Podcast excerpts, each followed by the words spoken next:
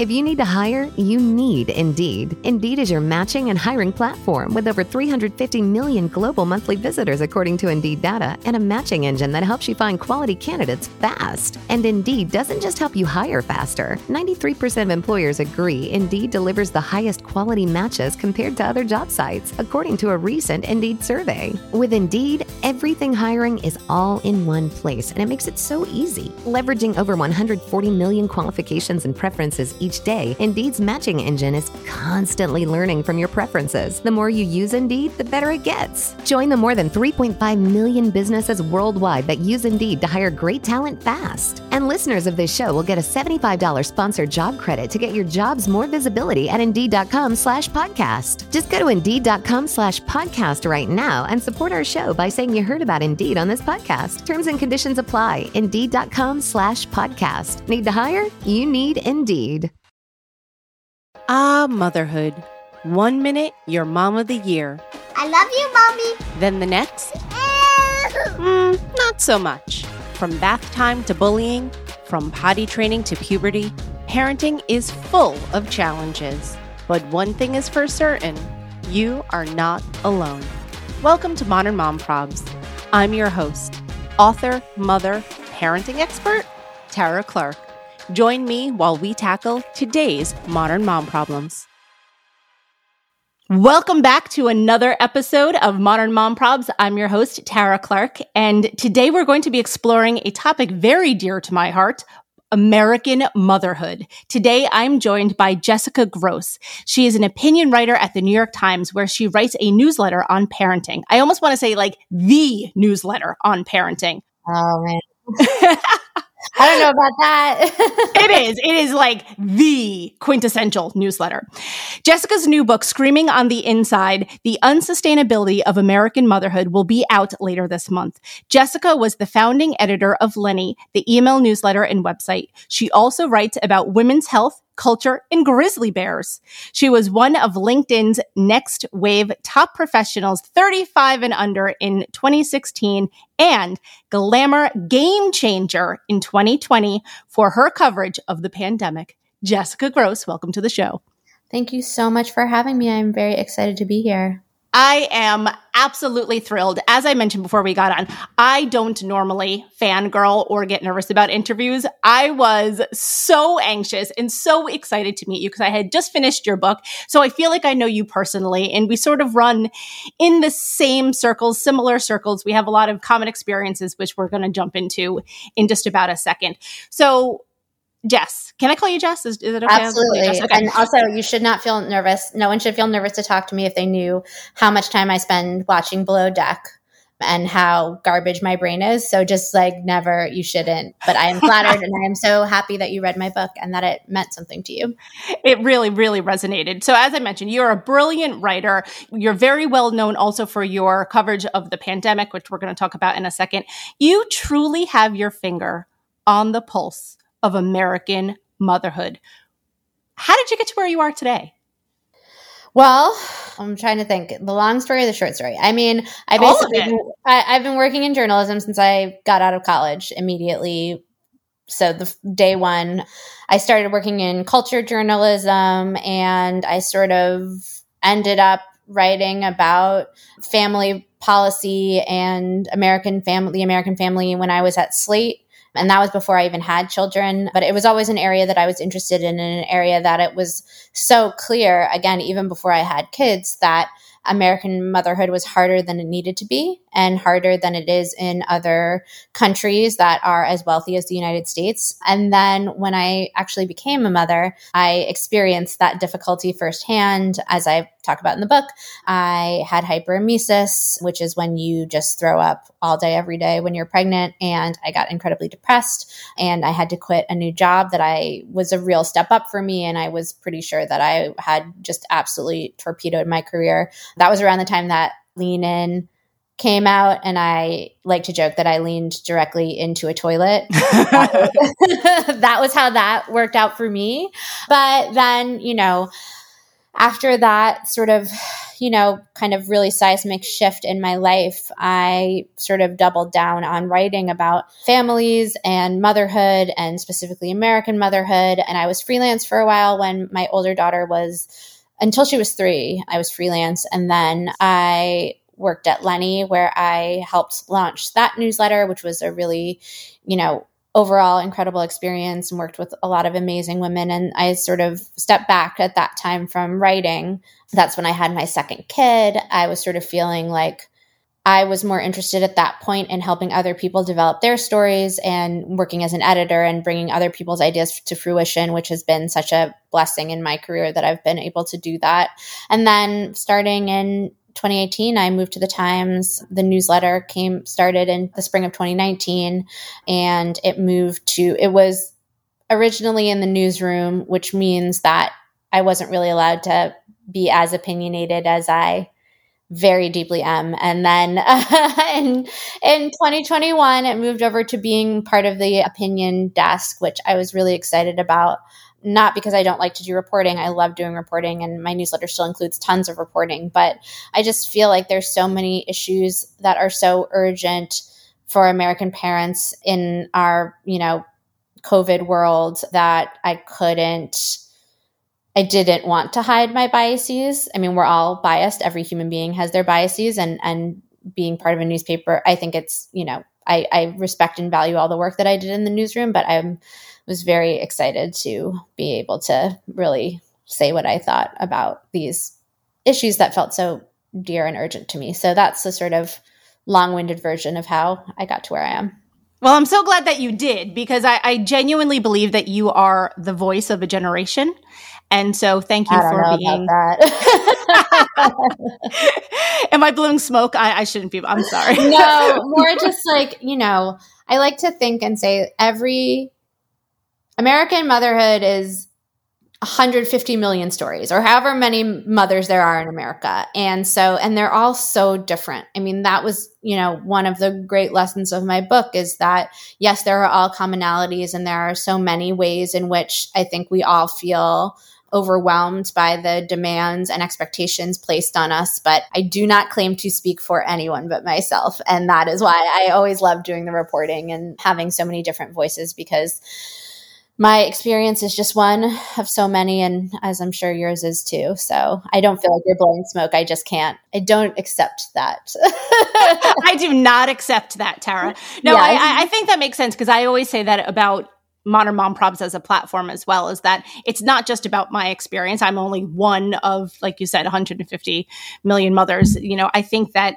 modern motherhood is about community and it's about all of us telling our stories together because although we may experience motherhood differently there are commonalities and we could still respect each other's journeys and then learn from each other's journeys and that's why we're here. Yes absolutely. And i mean that sort of in the conclusion the one biggest takeaway for me and then i think that we can all do for each other every day is just be accepting and be, and listen and not try to sugarcoat someone else's experience. Because i think so much of the sort of misunderstanding and bad feeling happens when we feel like we are falling short whether that's a sort of self-imposed feeling of falling short or is some pressure from somebody in our lives. Yep. Yeah absolutely. So i'm a huge history buff and you start the book out with a little bit of a history lesson, right? It's a chapter called How Did We Get Here? So I'm going to ask you that question. How did we get here? Um, there's, it, it is such a mashup of sort of cultural and legal and terrible mi- Victorian eugenicist ideas. but I mean, it, it, like a lot of American history, the sort of fundamental project of it at the beginning was separating white Christian people from everybody else and creating a system of laws and culture that, you know, either implicitly or explicitly made anyone who did not fit that definition left them out of, you know, in this case, true motherhood. And especially, you know, enslaved women had their children ripped from them. They were not considered real mothers. Their children were property of slave owners. So that sort of was the fundamental.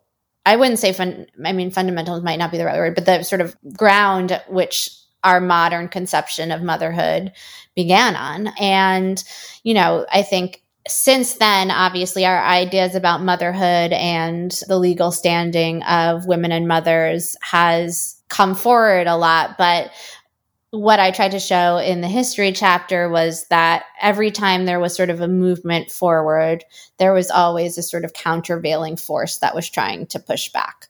And I said this in the book and I've said this in columns, but it's just really remarkable to think about the fact that women were only allowed to have their own credit in the 70s. If you were a married woman, you, everything was in your husband's name by default. So you would, had no access to capital of your own. And single women obviously had could only have their fathers um, sign for. And there just was sort of that kind of fundamental agency, that financial agency that I think we take, I certainly take for granted on a day to day basis. Oh, yeah, absolutely. Yeah. so, I mean, that's our mothers, or my mother. You know, my mother graduated from college in 1970 and could not have bought a house by herself if she had the financial wherewithal. So, you know, I think about that a lot that even though there's so many things that are still extremely messed up about modern American motherhood, we have come quite a long way in a short period of time. Yes. I, I, love that. You did mention that at the end of the book as well, that you spoke with someone and they said, like, you know, we really have come so far from where our mothers and where our mothers' mothers were, so that we we do need to you know take that into consideration sometimes. I know we're always like pushing and like you know wanting to be more more more but it's like but you know we do have certain wins right? We could yeah and i mean i say that not to be like and we should just give up and like that's it. This is as far as we're gonna come. But i think it's honestly thinking about that keeps me going because i can you know the part of the book that you're referencing i'm talking to this amazing historian alice kessler harris I think she's a historian emeritus at Columbia, has amazing books about women in work. She, I think she's in her 80s. And I was talking to her on a day where I felt really demoralized and probably some, you know, efforts to pass paid leave had just failed or something had happened in the news where I was like, nothing is ever going to change. And she just looked at me like, you're you're short sighted. Like she told me a story about how when she began her career, she was a teacher, I believe, in the Baltimore school system. And she had to sign a contract that said that if she got pregnant, she would quit her job as soon as she started showing. So again, there's a lot that's still messed up and unequal and wrong, but you know, it's better than it was in that scenario. So, you know, I appreciated that sort of contextualization. And I think it's just always important to kind of go back and look at the stories and think about how we got to where we are. But, you know, I often think about some of the more unrealistic expectations. And, you know, I, I already mentioned that I had a very difficult pregnancy with my older daughter. And I found the stuff around pregnancy and the history of pregnancy in the United States really fascinating to explore because just the idea that you're supposed to feel great while you're pregnant, I mean, is just not very obviously untrue for so like I would say 90% of the people I talk to. Just to, like you don't feel your best self a lot of days. And just again in the sort of recent history in the mid 20th century there were a lot of psychiatrists pushing the notion that if you were not overjoyed and feeling amazing while you were pregnant, you were neurotic and you were you hated your own femininity. Like that was an idea that was mainstream popular culture in the 50s and 60s. And that's bonkers. it's bonkers. It's totally bananas. Even the yeah. one that you were mentioning about this obviously predates that is that women couldn't think about certain negative thoughts because yes. their babies. Do you want to explore that a little bit? Oh yeah, well that's really funny. So they, I mean, down, it was downright silly. Yeah. So there was this idea of maternal impressions, and so I mean, we did not really know how reproduction worked until the 19th century. Nobody knew how exactly how it worked, and scientists had not laid eyes on sperm and egg. They, you know, there was our modern conception. What we know about reproduction was just not known. And so they thought this idea of maternal impressions that if you looked at something while you were pregnant, you could potentially affect your fetus. So if you looked at a frog, your baby could look like a frog. Or if you looked at a man who was not your husband, your baby could end up looking like that man. And my my favorite story about that is an English woman in the 18th century who convinced a bunch of people that she had given birth to a litter of bunnies. so good for her for that grift. I like the one with the mussel. I think it was like if you look at a mussel and then your baby may have a mussel head, like a, um, like oyster, like an oyster head. Yes, that yes. was one of my favorites. Yeah, so there were a lot of really interesting and incorrect ideas about pregnancy and and how that worked for people, and we're sort of still affected. The way I often think about it is usually when things don't make sense and there's contradictory demands on mothers. It is the residue of a very old idea that is based in nothing. mm-hmm. I'm going to keep that in mind. I mean, yeah. I mean, the other thing too is like for me now personally, my son is almost 10. So I've moved past a lot of that unsolicited advice or, or those like nagging voices in the back of your mind. But I think that's really important, especially for the listeners now.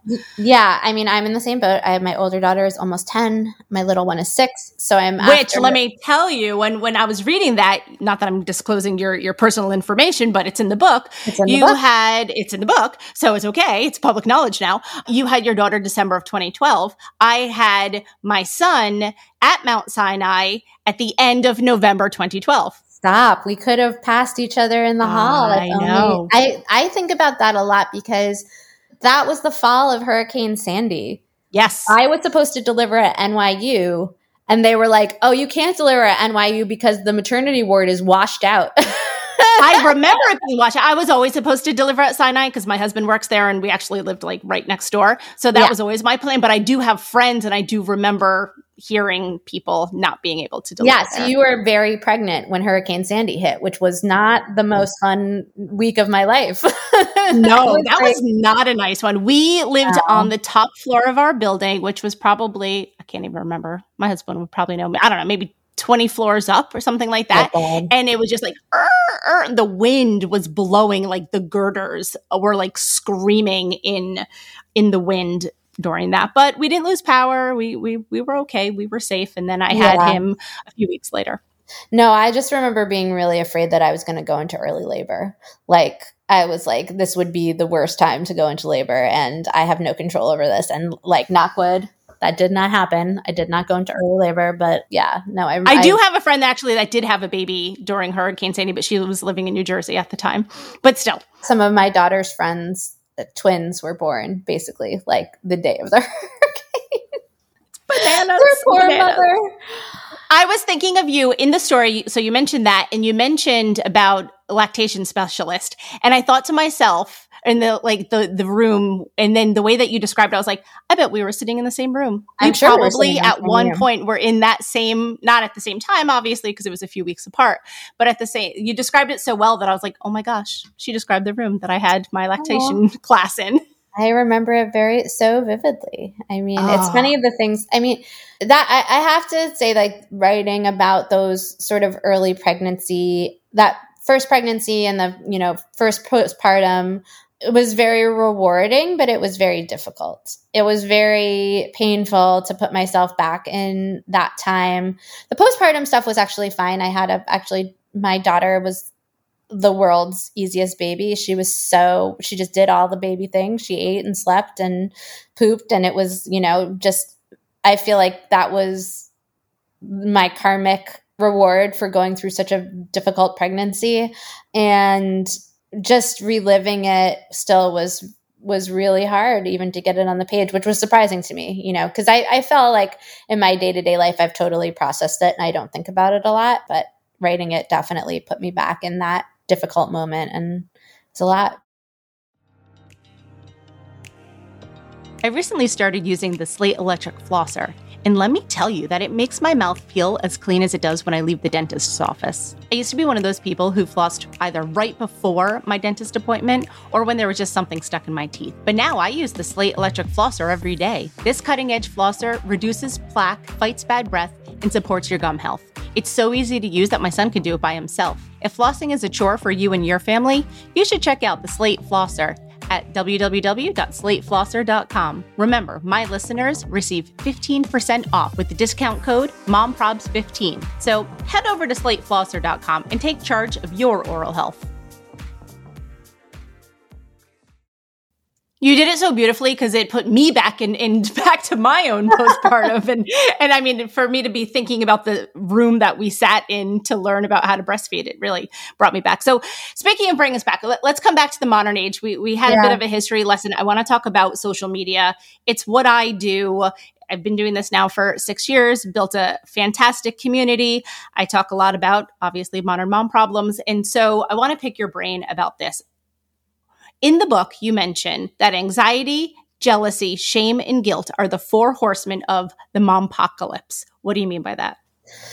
So that I believe is from Elise DeMarco, who's a great psychologist who I interview frequently. Actually, she is in the column that's going to run this week. I talked to her for it, and they are just kind of chronically chasing all of us. And comparing yourself to other people is human. We do that. That's what all humans do constantly all day every day. But before social media, we could we would just compare ourselves to the people in our immediate orbit and we would have enough context to know like oh well, you know, that person is posting themselves looking perfect on social media, but I saw her yelling at her kid at the playground and like, you know, you know you see the facade and you see the reality. And so you don't have to compare yourself to something that is unrealistic and unreasonable. But social media makes it so that we don't have that context of imperfection. And even though, you know, it is the year 2022 and in, we all are aware that social media is not real, being bombarded with those images, with that text, does something to us and makes us feel, you know, can make us feel incredibly inadequate. And I don't think this is in the book. I think I wrote about this in my newsletter, but during the pandemic, when I was like really struggling, my parents got both got COVID in that fir- very first wave, March 2020, before it even shut down, and my dad was extremely sick. I was trying to. My husband and I both work. We obviously had no help our kids were in second grade and preschool at the time, and we were trying to homeschool them.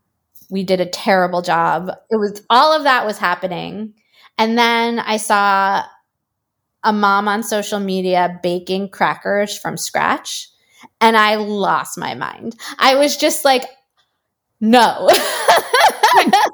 just no. No, just no. And I was like, first of all, what's it to do with me? It has nothing to do with me. Like, this is not real. It's like a moment in their life. You have no idea what's going on. But there is just something about, especially I think if you are going through a difficult moment, it's very hard to take. It's very hard to take. And so, again, we all, I use I can't get off social media. I would like to often. You and me both. yeah. Um, so I'm not suggesting, like, I think the sort of cold turkey, well, like, why do you have to be on it? And I think is reductive and silly, especially because I think, you know, and you're an example of this. It's like people also find community and support and real understanding. And so it's like, well, you don't necessarily have to throw out the good with the bad, but Elise, who's this great psychologist, you know, really recommends ways to sort of draw ba- appropriate boundaries and figure out, you know, are you follow? She has this sort of great way to set boundaries, which it's like, do you even like this person that you're following?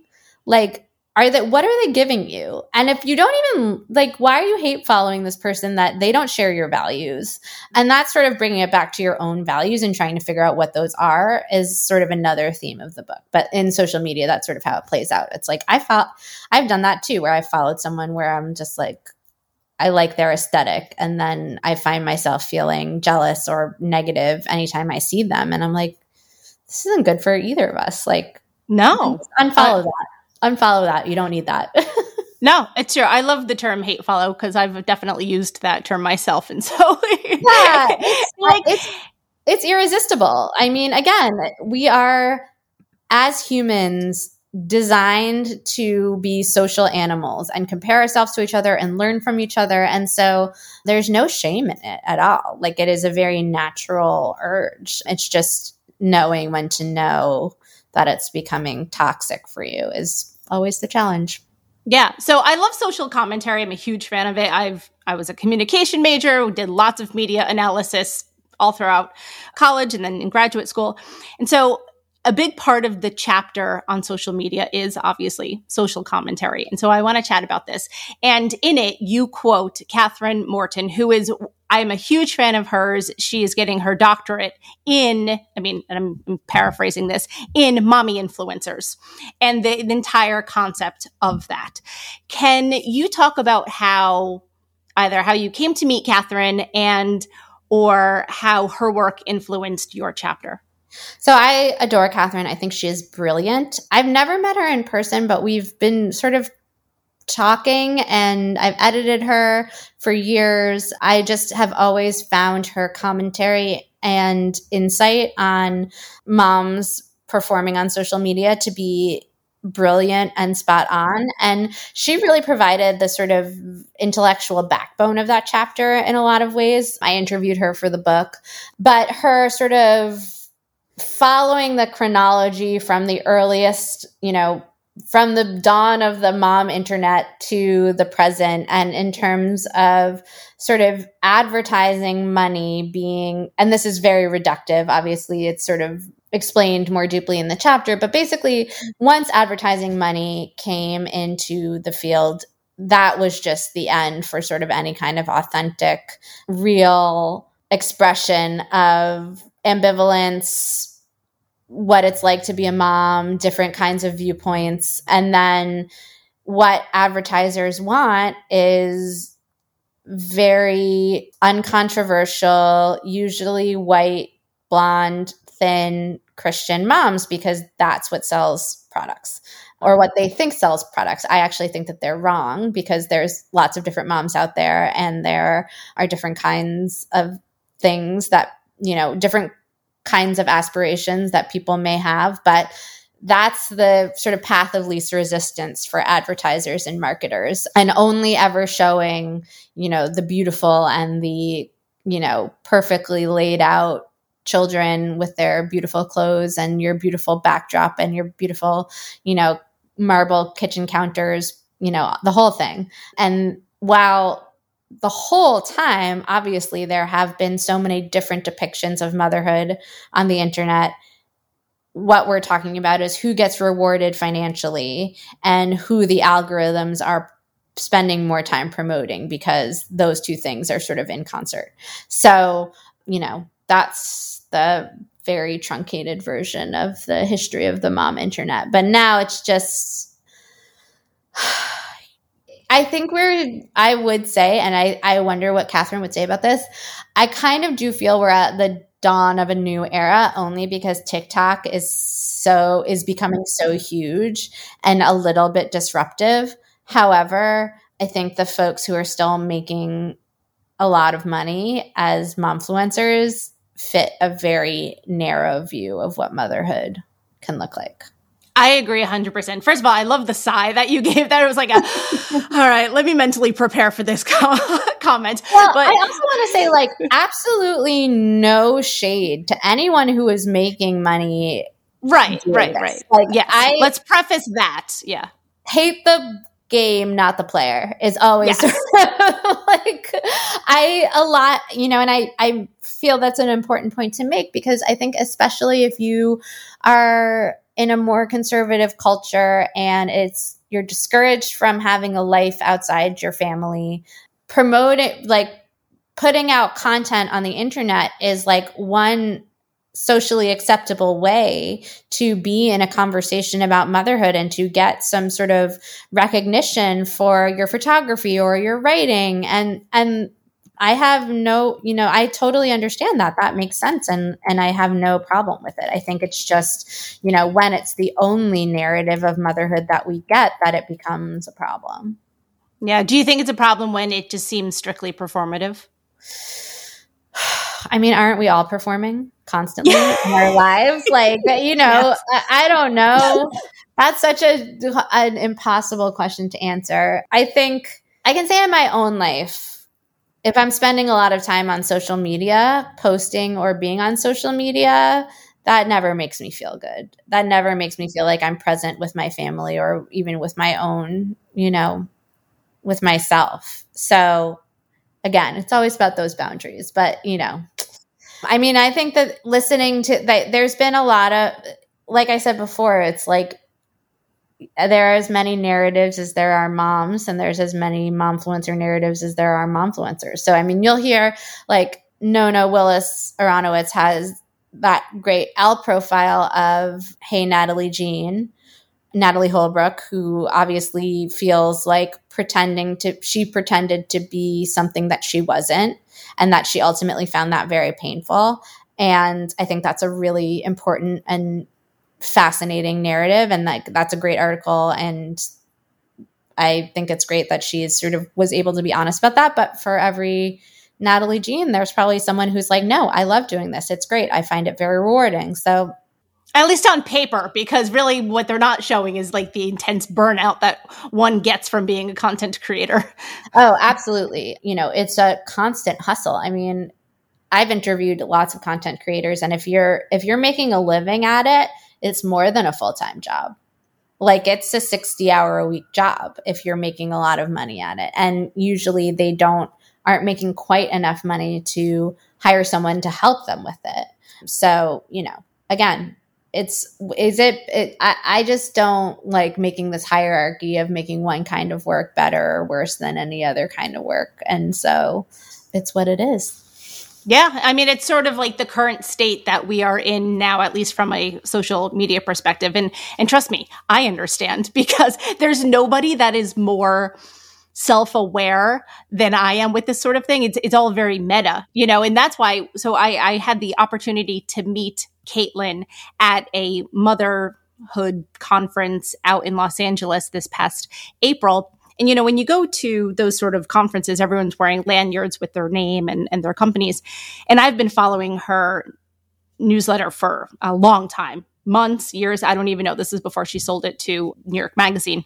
And I saw her name on the lanyard and I was like, I ran to her. I was like, oh, Kathryn. She's like, yes, like totally. Like, who is this crazy person that just ran up to me? I was like, I am such a huge fan of your work. I've been following you for a really long time. I love your insights. I love all of like the commentary that you bring to this. Like, I completely understand what you're doing and where you're going with all of this kind of stuff. And so she was like, you want to chat? And I was like, absolutely. And so she and I sat and we spoke for a very long time. On the record off the record combination of both. We had some some of my other content creator friends involved in the conversation too and it was it was so nice to be able to chat with someone on the outside who's also sort of a, uh, on the inside to then really like you know lay it all out on the table in that way. So i'm a huge Absolutely. fan of her. So Kathryn if you're listening i you know i still love you Yes, you're the best. she is the best. I should have both of you back and we should just like really blow up social media commentary and just blow it out of the water. But that's a different topic altogether. talk for hours about it.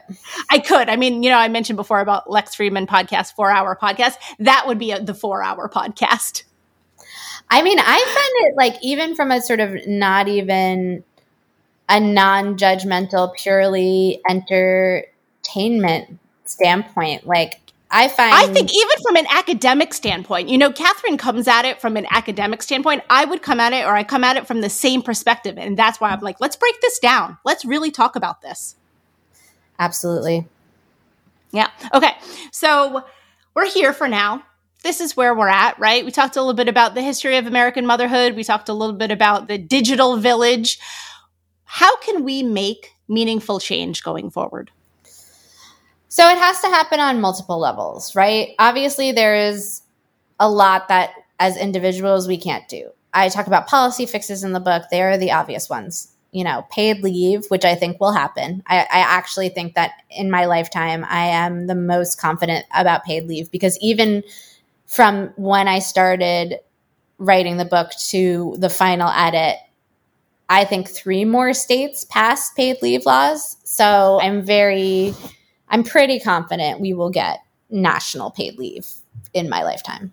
So check up, check back with me when I'm 80, and we'll see if that happens. Yeah, this is going to be one of those things where it's like, yeah, hit me up. What I'm less confident about is childcare because there is a very powerful minority of folks in the United States who believe that women should be at home taking care of small children. And that there's kind of no, if that is your very firm belief, that is very hard to shift. It is, again, a minority. And so I, I think, again, we can move forward on that. But it is, there's no getting around the fact that it is expensive and it should be to provide high quality childcare, especially for little, very little kids under two. And that should be expensive because it is a highly skilled and difficult job. And the folks who perform that job should be making a lot more money than they are.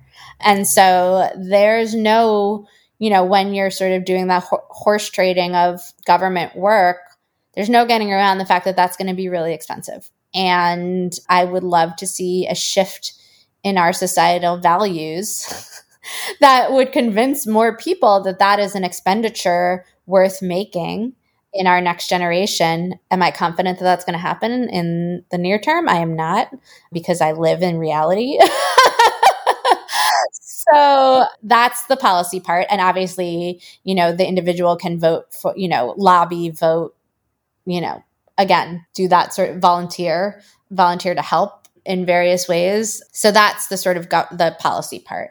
There's the cultural part, which I honestly think might even be harder to shift in some ways than the policy part because it's so baked in to so many things. So in the book, I talk about a couple who really tried hard to be extremely egalitarian and the husband was all in is a heterosexual couple. So obviously there's, you know, queer couples have their own dynamics, but this is a frequent problem in heterosexual couples where the mother, the female identified person, does more labor, domestic labor, does more childcare, does more household work. Again, study after study proves this.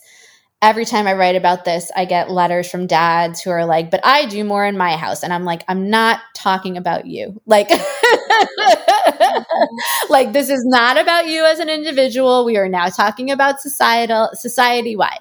Anyway, so in the book, I interviewed a woman who she and her husband really split everything equally. Like he was all in, there was no question about it.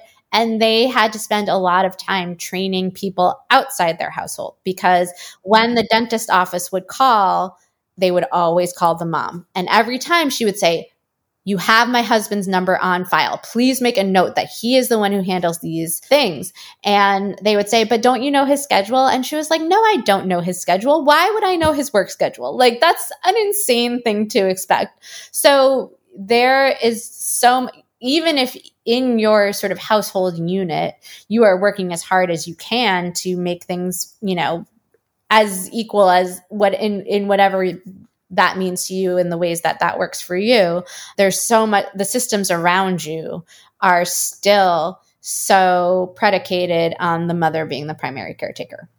So that's going to take a lot of time and a lot of concerted effort on a lot of different levels.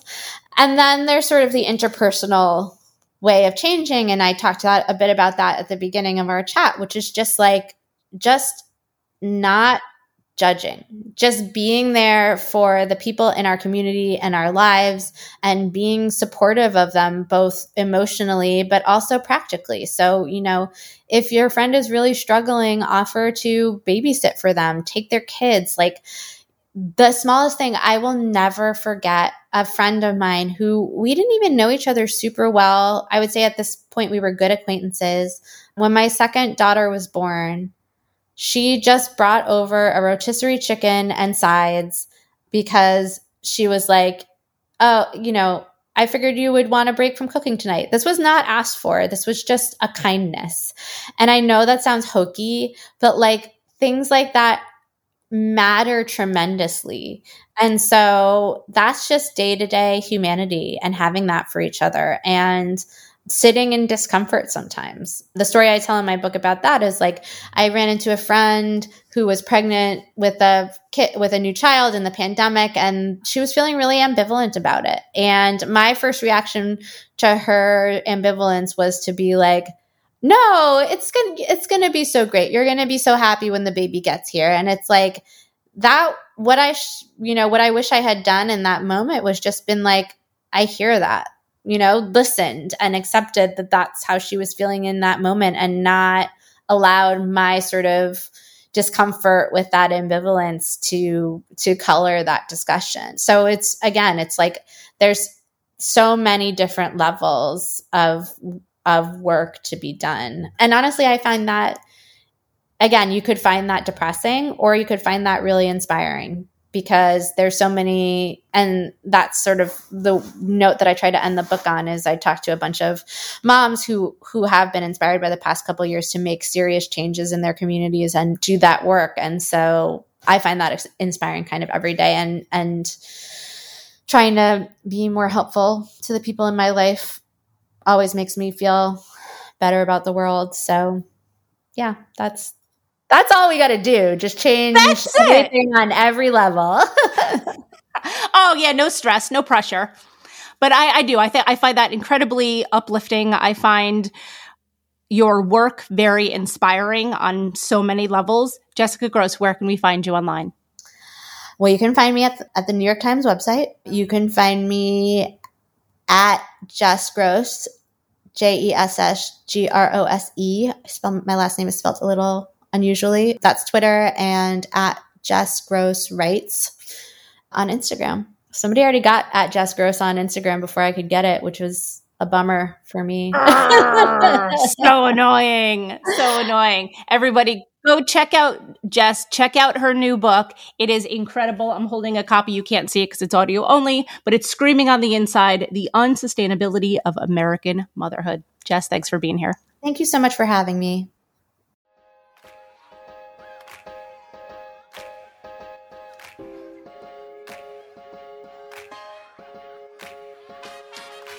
Thanks for listening to today's episode of Modern Mom Probs. I hope you enjoyed our deep dive in today's problem with me, your host, Tara Clark. Join me next time when I'll be interviewing another great guest and tackling another modern mom problem. If you enjoyed today's episode, please leave us a review and a rating. As always, you could head over to Modern Mom Probs on Instagram and give me a follow. Or check out my book, Modern Mom Probs A Survival Guide for 21st Century Mothers, available online wherever books are sold. Well, that's it for today. See you next time, folks.